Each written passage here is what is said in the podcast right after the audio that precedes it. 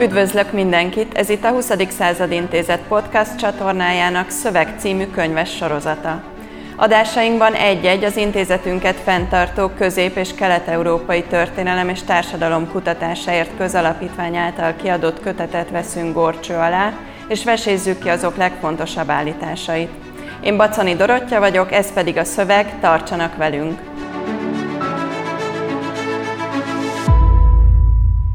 A mai alkalommal Schmidt Mária Országból Hazát, harminc éve szabadon című, kétezer-húsz végén megjelent munkájáról lesz szó.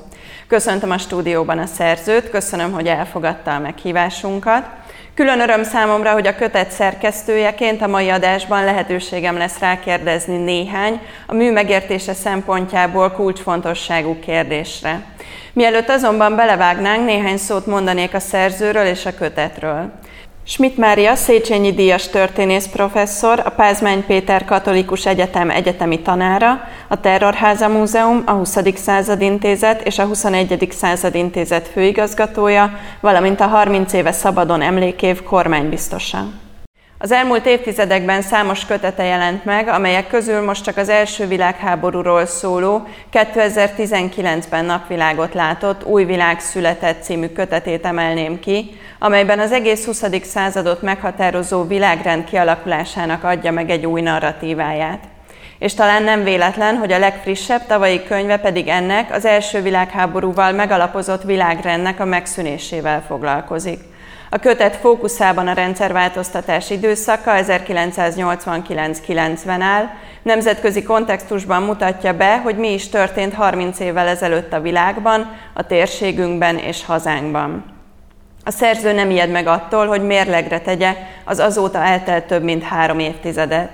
A mű hangsúlyozottan hitet tesz a nemzeti eszme jelentősége mellett, és kiemeli a nemzeti múlt és az identitás minden más felülíró szerepét, és ezen a prizmán keresztül vizsgálja mind a múlt eseményeit, mind pedig a hazánk és Európa előtt jelenleg álló kihívásokat is.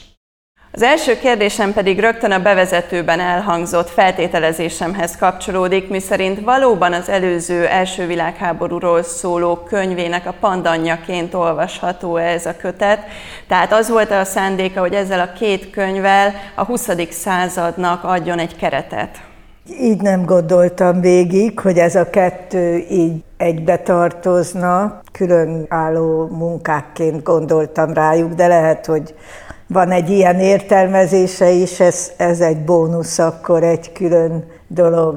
Az biztos, hogy megpróbáltam harminc év távlatából ránézni a rendszerváltoztatásra, ami tulajdonképpen a bipoláris világnak a végét jelentette, megnézni ebbe Magyarország szerepét, és azt az utat is egy picit végigkísérni, amit mi megtettünk ez alatt a harminc év alatt, és tulajdonképpen az volt a számomra is a legnagyobb felismerés, hogy mennyi időnek kellett eltelnie ahhoz, hogy egy kicsit kiábrándulva és a reálpolitikának a, az adottságait figyelembe véve próbáljunk meg most már valamilyen orientációs változást előidézni. Erre a kiábrándulásra még később visszatérnénk. Mindenképpen fontos szerintem, hogy a kötet hangsúlyosan felhívja a figyelmet a nyelvpolitika jelentőségére, a szóhasználat, a terminológiának a, a fontosságára, és rávilágít arra, hogy sokszor a köznyelvbe olyan fogalmak szivárogtak be, amelyeket tudattalanul használunk, ugyanakkor nagyon súlyos tartalmi jelentéssel bírnak, és így például óriási különbség van a között, hogy azt mondjuk, hogy a berlini fal ledőlt, vagy ledöntötték, ugyanígy a rendszerváltás és a rendszerváltoztatás között, és a kötet, és hát ön is minden megszólalásában ugye a rendszerváltoztatás szót használja. Mi ennek a jelentősége, és miért van az, hogy sokakban zavarodottság él ezzel kapcsolatban? Egy kicsit szélesebbre próbálom nyitni a fókuszt. Hozzá vagyunk szokva ahhoz, hogy a, azoknak az eseményeknek, amik a történelmi múltunkat meghatározzák, azoknak valamiféle idegen narratíváját fogadjuk el. Tehát például a huszadik századdal kapcsolatban a mindenkori győztesek narratívájának nagy részét magunkévá tettük. Annál is inkább, mert mondjuk a második világháború végén a szovjetek és a nyugati szövetségesek miután egy időben együtt harcoltak, ezért a narratívájuk nagy része azonos volt. És ugyanez a helyzet a rendszerváltoztatással kapcsolatban. Nem mindegy, hogy azt mondjuk, hogy ez egy fordulat volt, hogy ez egy rendszerváltás volt, amit valakik, nem tudjuk kik, valahol elrendeltek, vagy pedig azt mondjuk, hogy rendszerváltoztatás volt, mi csináltuk. Sőt, egy antikommunista forradalom volt, sőt, egy nemzeti felszabadító szabadságküzdelem volt. Én ez utóbbi kettő mellett török lándzsát. Ha ezt a kettőt mondjuk, ha azt mondjuk, hogy a berlini fal nem lehullott, ahogy mondjuk nyugaton szokták mondani, hanem az emberek ledöntötték, mert már nem akarták eltűrni. A vasfüggöny nem ö, megszűnt, hanem lebontottuk. A szovjetek nem kimentek, hanem kiszorítottuk őket. Abból egy csomó minden következik. Abból következik az itt élő népeknek az aktív részvétele, és juttatták kifejezésre azt, hogy ebből elegük van. Tehát ez igazi, a nagykönyvben megírt forradalom volt abban az értelemben, hogy a nép legszélesebb rétegei vettek részt. Hát gondoljunk csak Magyarországon, hát százezres tüntetések zajlottak. Semmiképpen nem egy kívülről, felülről a nagyhatalmak megegyezése történt, hanem az történt, hogy az itt élő népek döntöttek, és a nagyhatalmak ehhez igazodtak. És mi lehet akkor annak az oka, hogy az elmúlt évtizedekben azért számos politológiai leírási kísérlet született, hogy hogyan is lehet nevezni ezt az időszakot, és ugye a forradalomnak különböző ilyen fosztójelzőivel illették, mint hogy akkor alkotmányos forradalom, tárgyalásos forradalom, kialkudott forradalom, nem is sorolom tovább. És a legtöbb kritikus az pont azt mondja, hogy ez inkább egy ilyen alkú folyamatnak volt tekinthető, és pont azt, amit ön említett, hogy itt százezrek vettek ebben részt, és egy civil társadalmi alulról jövő kezdeményezés volt ebben. Ezt vitatják a legtöbben. Mi lehet ennek az oka? Többféle érdek is áll emögött. Egyrészt sehol nincs az előírva, hogy a forradalomba vérnek kell folynia, bár folyt vér, mert Prágába is folyt vér, amit ritkában szoktunk mondani, és hát Bukarestbe, meg Temesváron, meg Romániába elég jelentős számú áldozatot követelt magának a forradalom, tehát nem igaz, hogy mindenhol vértelen volt. Tehát ez az egyik. A másik pedig teljes mértékben új világot hozott létre. Ha valami jelentése van a forradalomnak, akkor az az, hogy az egy nulladik óra, ahol egy újrakezdés indul meg. Tehát megszűntek azok az intézmények, megszűnt az egypártrendszerű állampárti struktúra, és egy, egy szabad választáson alapuló demokrácia, demokratikus rend jött létre mindenhol. Alkotmányos keretek között, ahol a legtöbb helyen új alkotmányt is fogadtak el, ami nálunk csak kétezer-tizenegyben történt meg. Tehát ezek a magyarázatok, ezek abból következnek, és akkor itt most egy, egy zárójelet nyitok az illúziókkal kapcsolatban, hogy mi azt gondoltuk, hogy ez egy világra szóló győzelem nyolcvankilenc-kilencvenben a kommunizmus és a marxizmus felett. És nem vettük észre, hogy a marxizmus már réges-rég visszaköltözött nyugatra addigra, ahonnan elindult. Mert hát azért Marx, Engels mégiscsak németek voltak, mégiscsak ott dolgozták ki nyugaton ezt az elméletet, mégiscsak Angliába mentek, ott éltek évtizedekig, tehát ez egy nyugati cucc volt, ami átkerült az oroszokhoz, átkerült keletre, aztán ránk lett kényszerítve. De a hatvanas évektől, hatvanas évek végétől a nyugati értelmiség egyértelműen marxistává vált.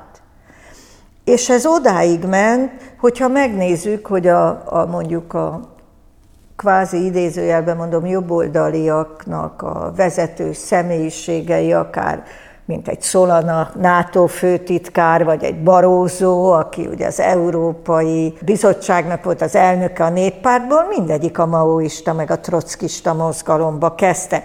Tehát átment a nyelv, átment a marxizmusnak az utópikus és a, az életidegen célkitűzései, ezek általánossá váltak, az ateizmusa, a család ellenessége, a házasság ellenessége, ezek mind Marxtól jönnek.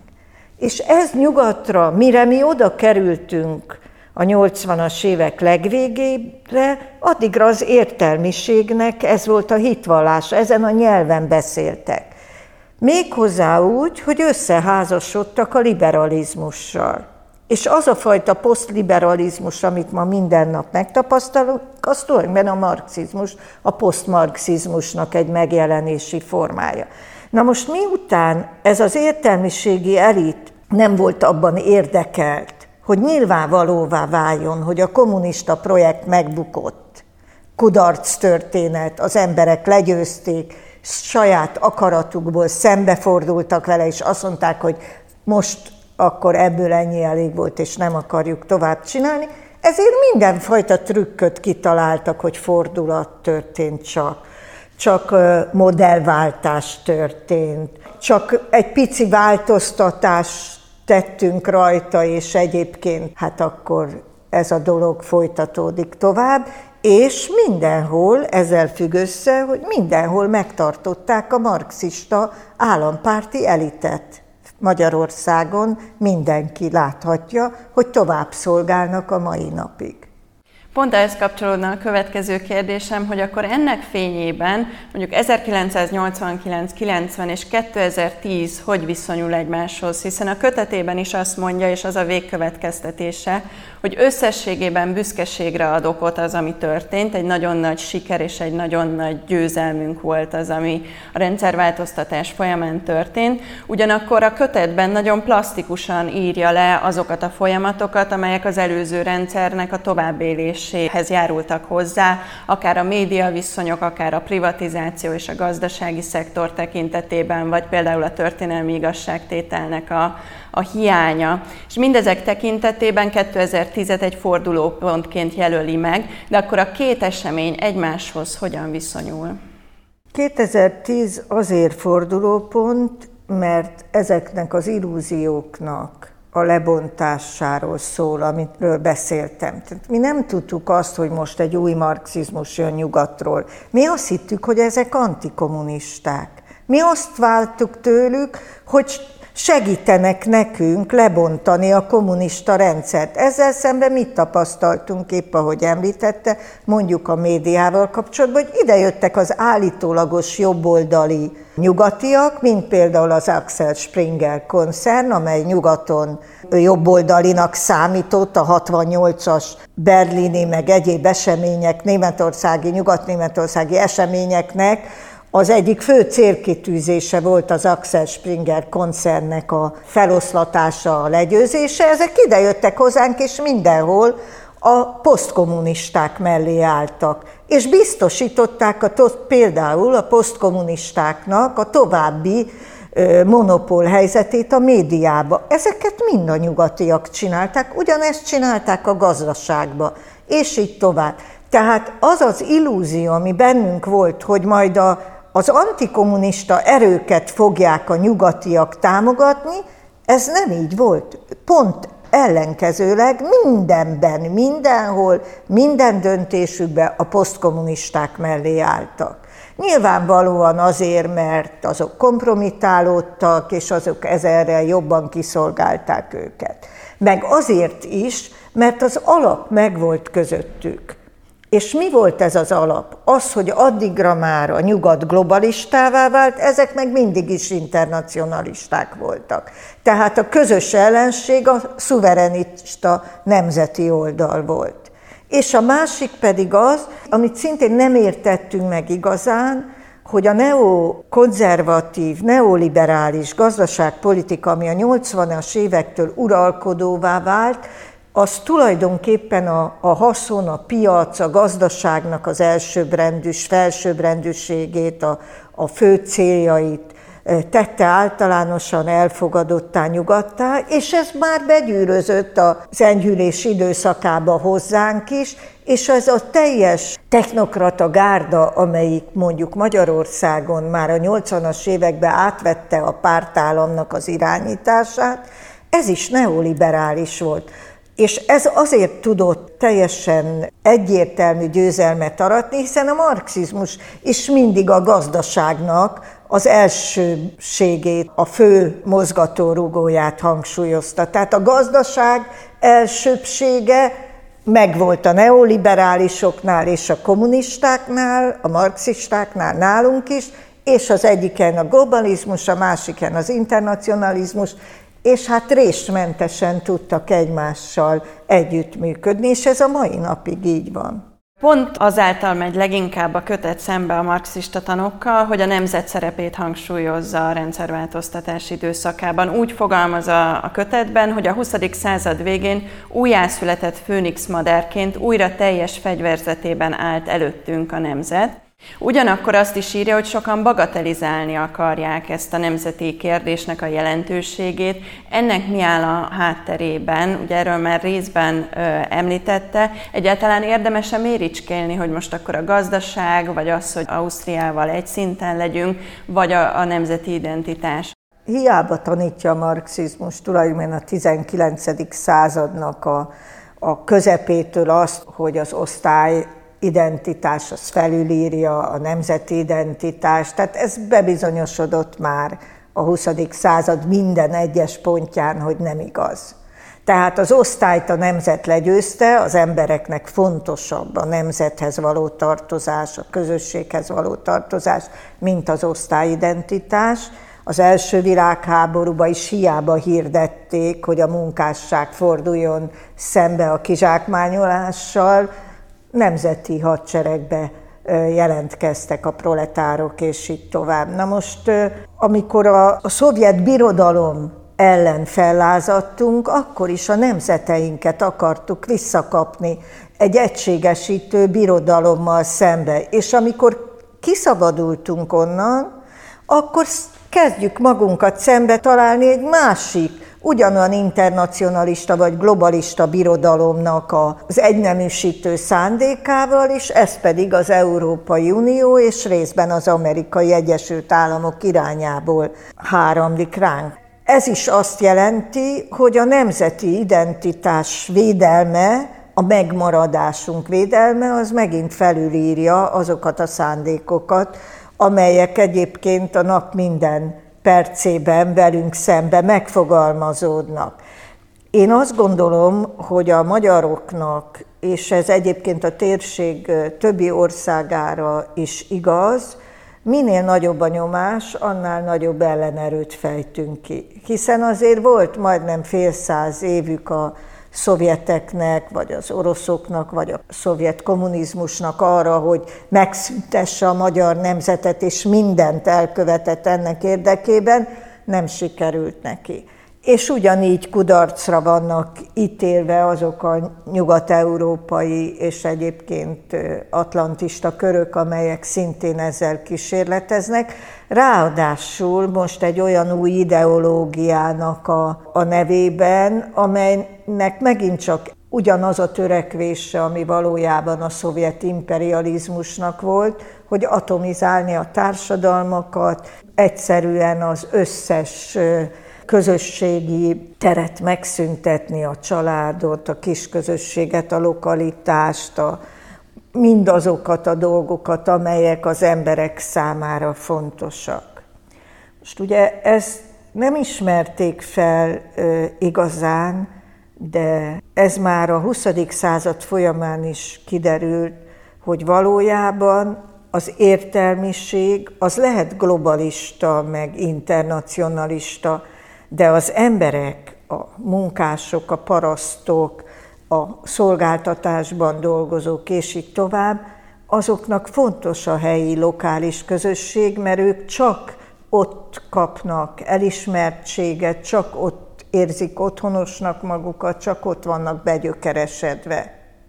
Miközben az a top értelmiségi fél százalék az esetleg el tud menni Londonba és egy jó állásba, vagy Abu Dhabiba, vagy Washingtonba, vagy máshova. Az emberek legnagyobb része, kilencvenöt százaléka, annak a, a lokális helyi közösség az, hogy legyen egy mi tudat, hogy, hogy tartozunk valahova, hogy ott mi is fontosak vagyunk, ezek, ezek számítanak. És ebből, ezekből a mi tudatokból áll össze a nemzeti identitás.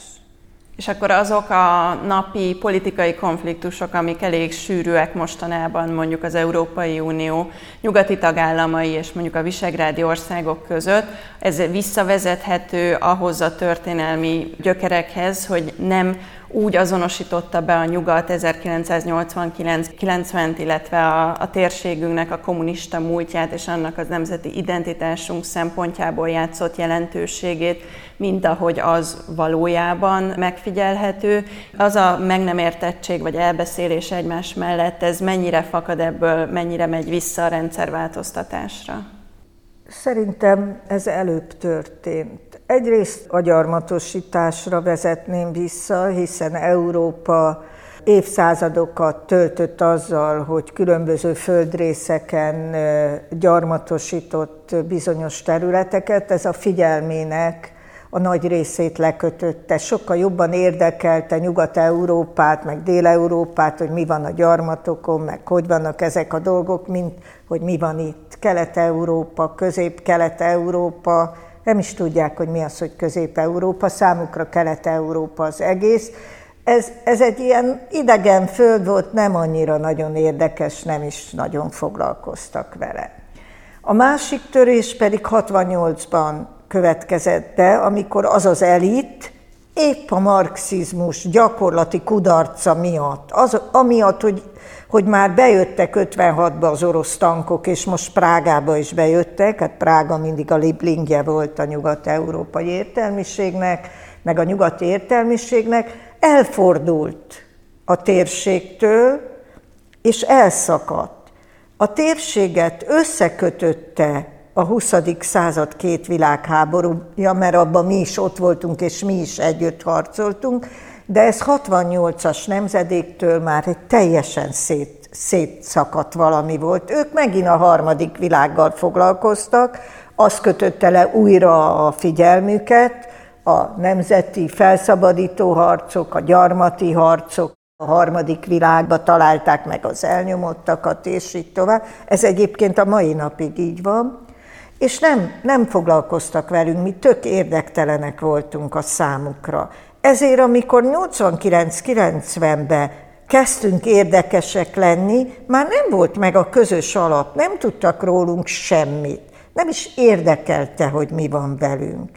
És fel se tételezték azt, hogy nekünk itt saját akaratunk, vagy saját elképzelésünk van a jövővel szemben, ugyanolyan gyarmatosító területként tekintettek ránk, majd ide jönnek nyugatról, megosztják nekünk az észt, civilizálnak minket, és mi boldogan beilleszkedünk a fejlettek birodalmába. Körülbelül ez volt a fejükbe, és meg lehet nézni a mai napig is a nyugat-európai sajtó és az amerikai sajtó, ebből a kiinduló pontból tekint ránk. Hát hogy, hogy nem hagyjuk magunkat civilizálni, ezt most idézőjelben mondom, a civilizációt, hát őnekik az a hivatásuk, hogy a fényt elvigyék mindenhova. Ezzel foglalkoznak nem tudom mióta. Jó, hát történtek bizonyos dolgok, amikre nem lehetnek büszkék, Afrikába, meg esetleg otthon is, mondjuk a Amerikában, mint rabszolgatartó birodalom, meg minden, ne, ezek, de, na, de tehát túl vagyunk rajtuk, ugyanúgy, mint a holokauszton a németek is, hát most már, hogy túl vannak rajta, most már civilizálhatnak minket is. És egyszerűen ez, ez amikor leülnek és írnak rólunk, vagy beülnek a tévébe és kérdeznek minket, ez a testtartásuk, ez az alapállás, hogy itt vagyunk, meg tudjuk mutatni, hogy mi a civilizáció, megtanítunk benneteket késsel, vilával lenni, hogy, hogy nem vagytok képesek rá, hogy megtanuljátok. Mi az, hogy ti nemzeti politikát akartok folytatni? Tehát egyszerűen az ő számukra ez nem csak hogy érthetetlen, hanem felháborító is. Meg nem, meg nem is számítottak erre. És ettől van egy nagyon nehéz kommunikációs helyzet a mi térségünk és a nyugatiak között. Más vonatkozásban, de hasonló szemléletet tükröz az, amit a nemzetközi segélyezésről ír a kötetben, ami számomra a legrevelatívabb rész volt az egész könyvben. És ugye a nemzetközi segélyezés mérlegét úgy vonja meg igazából, és röviden megfogalmazva arra a következtetésre jut, hogy a pénzek visszafolytak a feladóhoz, és semmilyen szempontból nem vették figyelembe az itteni térségnek a specifikumait, hanem ugyanazt a receptet alkalmazták, mint korábban Afrikában vagy Dél-Amerikában. A segélyek mindössze tíz százaléka volt adomány, a többi az mind olyan volt, ami megérte befektetni. És mindez az önállítása szerint jelentősen hozzájárult a nyugatból való kiábrándulásunkhoz. Ön ezt a folyamatot hogyan kezdte el realizálni és megírni a könyvben? Tehát ez hogyan vált világossá ön számára? Elég csavaros nagy kanyarral. Azt hamar megértettem, hogy a segélyek, amik Afrikába mennek, meg Ázsiába mennek, meg minden már mindig is úgy voltak, hogy azok tulajdonképpen a fölösleges cuccoknak, meg a lejárt szavatosságú cuccoknak a kihelyezése. Tehát, hogy valójában nem arról szólnak a segélyek Afrikába, hogy nekik mire van szükségünk, hanem hogy nekünk miből van fölösleges, és azt hogy tudjuk leírni. És ugye, ha megnézi az ember, akár Afrikába, akár Ázsiába, mit csinálnak segélyezés címen, az a számomra elég egyértelmű volt. De annyira jó volt a propaganda, meg annyira jó volt ez eladva nálunk ez az egész dolog, és akkor kezdtem utána menni. És igen, ugye a nyolcvanas évek végén egy elég jelentős gazdasági visszaesés volt nyugaton, és ezt úgy oldották meg, hogy a mi piacainkat fölvásárolták. Nem volt itt semmiféle segély, nem volt itt semmiféle támogatás. Egész egyszerűen a háborúban győztesek a jussukat kivették ebből a térségből. Mert ők úgy gondolták, hogy megnyerték a hidegháborút, most akkor ezek a legyőzöttek, és ez jár nekik. És mi velünk még azt mondom, hogy kesztyűskézzel bántak, mondjuk ahhoz képest, amit az oroszokkal csináltak. Az az igazság, hogy Oroszország tekintetében ez egy nagyon rövidlátó politika volt, mint ahogy ki is derült ugye azóta. Hát mi, mi, nem, mi kis ország vagyunk, mi nem számítunk ebben a tekintetben, de a térség együtt az már számít. És ugyanezt a tapasztalatot szűrte le mindenki. Tulajdonképpen van egy nemzetközi elit, amelyik erre van szakosodva, hogy ők tanácsadók. És ez az elitnek a krémje.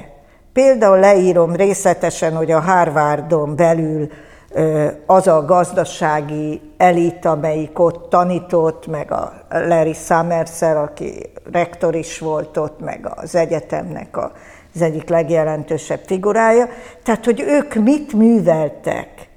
A segélyeknek a kihelyezése, és ezt is idézőjelben mondom révén, tehát elintézték a segélyeket a kormánynál, azokat ők vitték Oroszországba, ott beültek mind a két részre, amit úgy kell érteni, hogy a kormánynak ők adták a tanácsot, hogy milyen privatizációs kiírásokat csinálnak, hogy írják, és ők voltak a pályázók részén is. Tehát az asztal mind a két oldalán ők ültek, és fillérekért a legnagyobb természeti kincseket és nyersanyaglelőhelyeket is mindent, mindent kivittek. Ez aztán olyan botrányosra sikerült, hogy ennek bírósági per is lett a vége, meg el is ítélték őket egy párat közülük. De azért, amikor az Obama elnök lett, akkor az első gondolata az volt, hogy ezt a Larry Summers-et nevezze ki a világbank élére. Ez egy olyan társaság, amelyik járja a világot, elképesztő pénzek fölött diszponál, és ezeket a különböző csatornákon keresztül folyatja vissza a megbízókhoz. Ez egy hatalmas biznisz, Ez legalább olyan nagy biznisz, mint ha valaki autókat árul. Ők a segélyekhez való hozzáférést árulják, és ebbe vannak, és nálunk is megfordult mindegyik. Meg lett mondva, hogy kiknek kell a bejövő segélyeket, kiket kell felvenni tanácsadóknak, mit kell kiírni, privatizáció, az kitnek kell, de nem akarom részletezni, mert mindenki tudja ezt valójában. Csak az elején volt bennünk naivitás, hogy ők tényleg, a nyugat, az tényleg úgy gondolja, hogy majd fölzárkóztat minket, és kárpótol egy picit, nem tudom miért gondoltam, de szégyellem is magam. Záró kérdésként pedig Európa jövőjével kapcsolatban kérdezném. Ugye azt írja, hogy olyan, mintha a nyugat nem érezne változtatási kényszert, és mindent a megszokott rutin és státuszkó szerint végez továbbra is, miközben a világ teljes mértékben megváltozott, és ez így folytathatatlan, de még a kihívásokat és a problémákat sem ismeri fel. Az ön receptje szerint a feladat az lenne, hogy megőrizve megújulni. Ez alatt mit ért? Hát van egy nagyon sok olyan dolog, ami, amire büszkék lehetünk, ami eredmény, amit, amit elértünk. Azoknak a megőrzése egy jelentős feladat, mert minden megváltozott. Magas életszínvonal, szociális ellátórendszer, szociális háló, ami azért a világ nagy részén nem így van, nyugdíjrendszer, egészségbiztosítás, egészségügyi eljárás, oktatáshoz való hozzáférés. Szóval ezek nagyon nagy dolgok, soha sehol még nem élt ennyi ember ilyen jól, mint Európában. Ez egy világtörténelmi siker, tehát ezt megőrizni nagyon-nagyon nagy feladat. De muszáj megújulni, mert ahhoz, hogy meg tudjuk őrizni, ahhoz az új kihívásoknak meg kell felelni. Én nem látom ezt. Én azt látom, hogy a politikai elit azt hiszi, hogy a status quo még megvan, jelentem már nincs, rég nincs, kilencven óta nincs. Azt hiszi, hogy nem kell különösebb erőfeszítést tenni sem szellemileg, sem egyéb tekintetben ahhoz, hogy megfeleljünk a huszonegyedik századnak, jelentem ez nem így van. És ugye a legnagyobb probléma az, hogy ennek az elitnek, amelyik hát Európát meg a nyugati világot meghatározza, nincs ötlete sem a jelenre, se a jövőre. És ehelyett ilyen pótideológiákat talál ki, hogy a szerelem az szerelem, a család az család, fehér felsőbbrendűség, meg a faji kérdést melegíti fel, ami már a huszadik században sem jött be. Tehát, hogy nincs csak megosztó, csak, csak a múltba minket visszatapicskoló ötleteik vannak, és olyan vitákat kényszerítenek ránk, amelyek semmit nem mondanak arról, hogy hogy tudjuk megőrizni azt a szerepet, és itt most az európai kontinensről beszélek, hogy tudjuk megőrizni azt, amink van.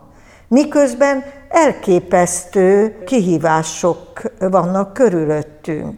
Tehát Amerika vezető szerepe megrendülni látszik, ezzel Európának valamit kezdenie kell, a transatlanti viszonyról valamit mondania kell, az energiaellátásról valamit mondania kell, a klímával kapcsolatban nem ártana, ha valamit mondana, mert én is nagyon aggódom azért, hogy mi fog történni kétszáz év múlva, meg négyezer év múlva, de mondjuk például, ha a jelenlegi árvizekkel kapcsolatban valami hatékonyabb figyelmeztető rendszert ki lehetne dolgozni, akkor nem halt volna meg Németországban mondjuk egy pár héttel ezelőtt kétszáz ember az árvízbe, mert ezekkel a mechanizmusokkal Németország nem rendelkezik. Tehát van egy csomó olyan kérdés, meg kéne oldani a munkaerő problémáját.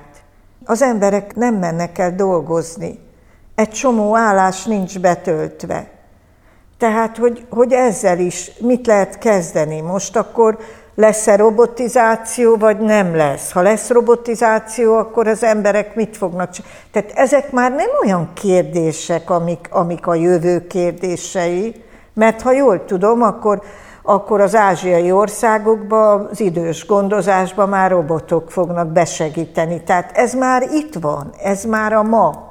Mit csinálunk az adatokkal? Mi lesz a, az egészségügyi adatainkkal? Mi történt velünk a, a Covid alatt?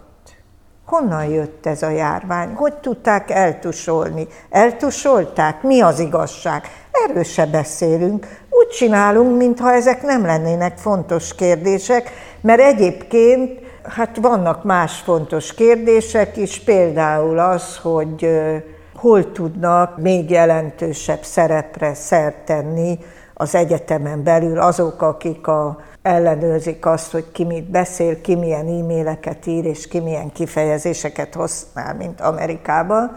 Most olvastam, hogy az amerikai elit egyetemeken egyharmad annyi történész tanít, mint ahányan a diversity felelősök, tehát akik azzal foglalkoznak, hogy a bőrszínnek, meg a nemi identitásnak megfelelően eléggé sokszínű-e a felhozatal az egyetemen. Tehát hogy lehet, hogy az is fontos, én még erre nem jöttem rá, hogy miért. Tehát, hogy, hogy jó lenne, ha rájönnénk arra, hogy attól, hogy mi ezekkel az álkérdésekkel foglalkozunk, attól még a világ megy előre, és azzal valamit kezdeni kell, mert ők nem ezzel foglalkoznak, hanem dolgoznak, és az innováció tekintetén is nagyon jelentős eredményeket érnek el, mondjuk Ázsiában. Ennek is, mint, mint mindennek, ennek is következményei lesznek.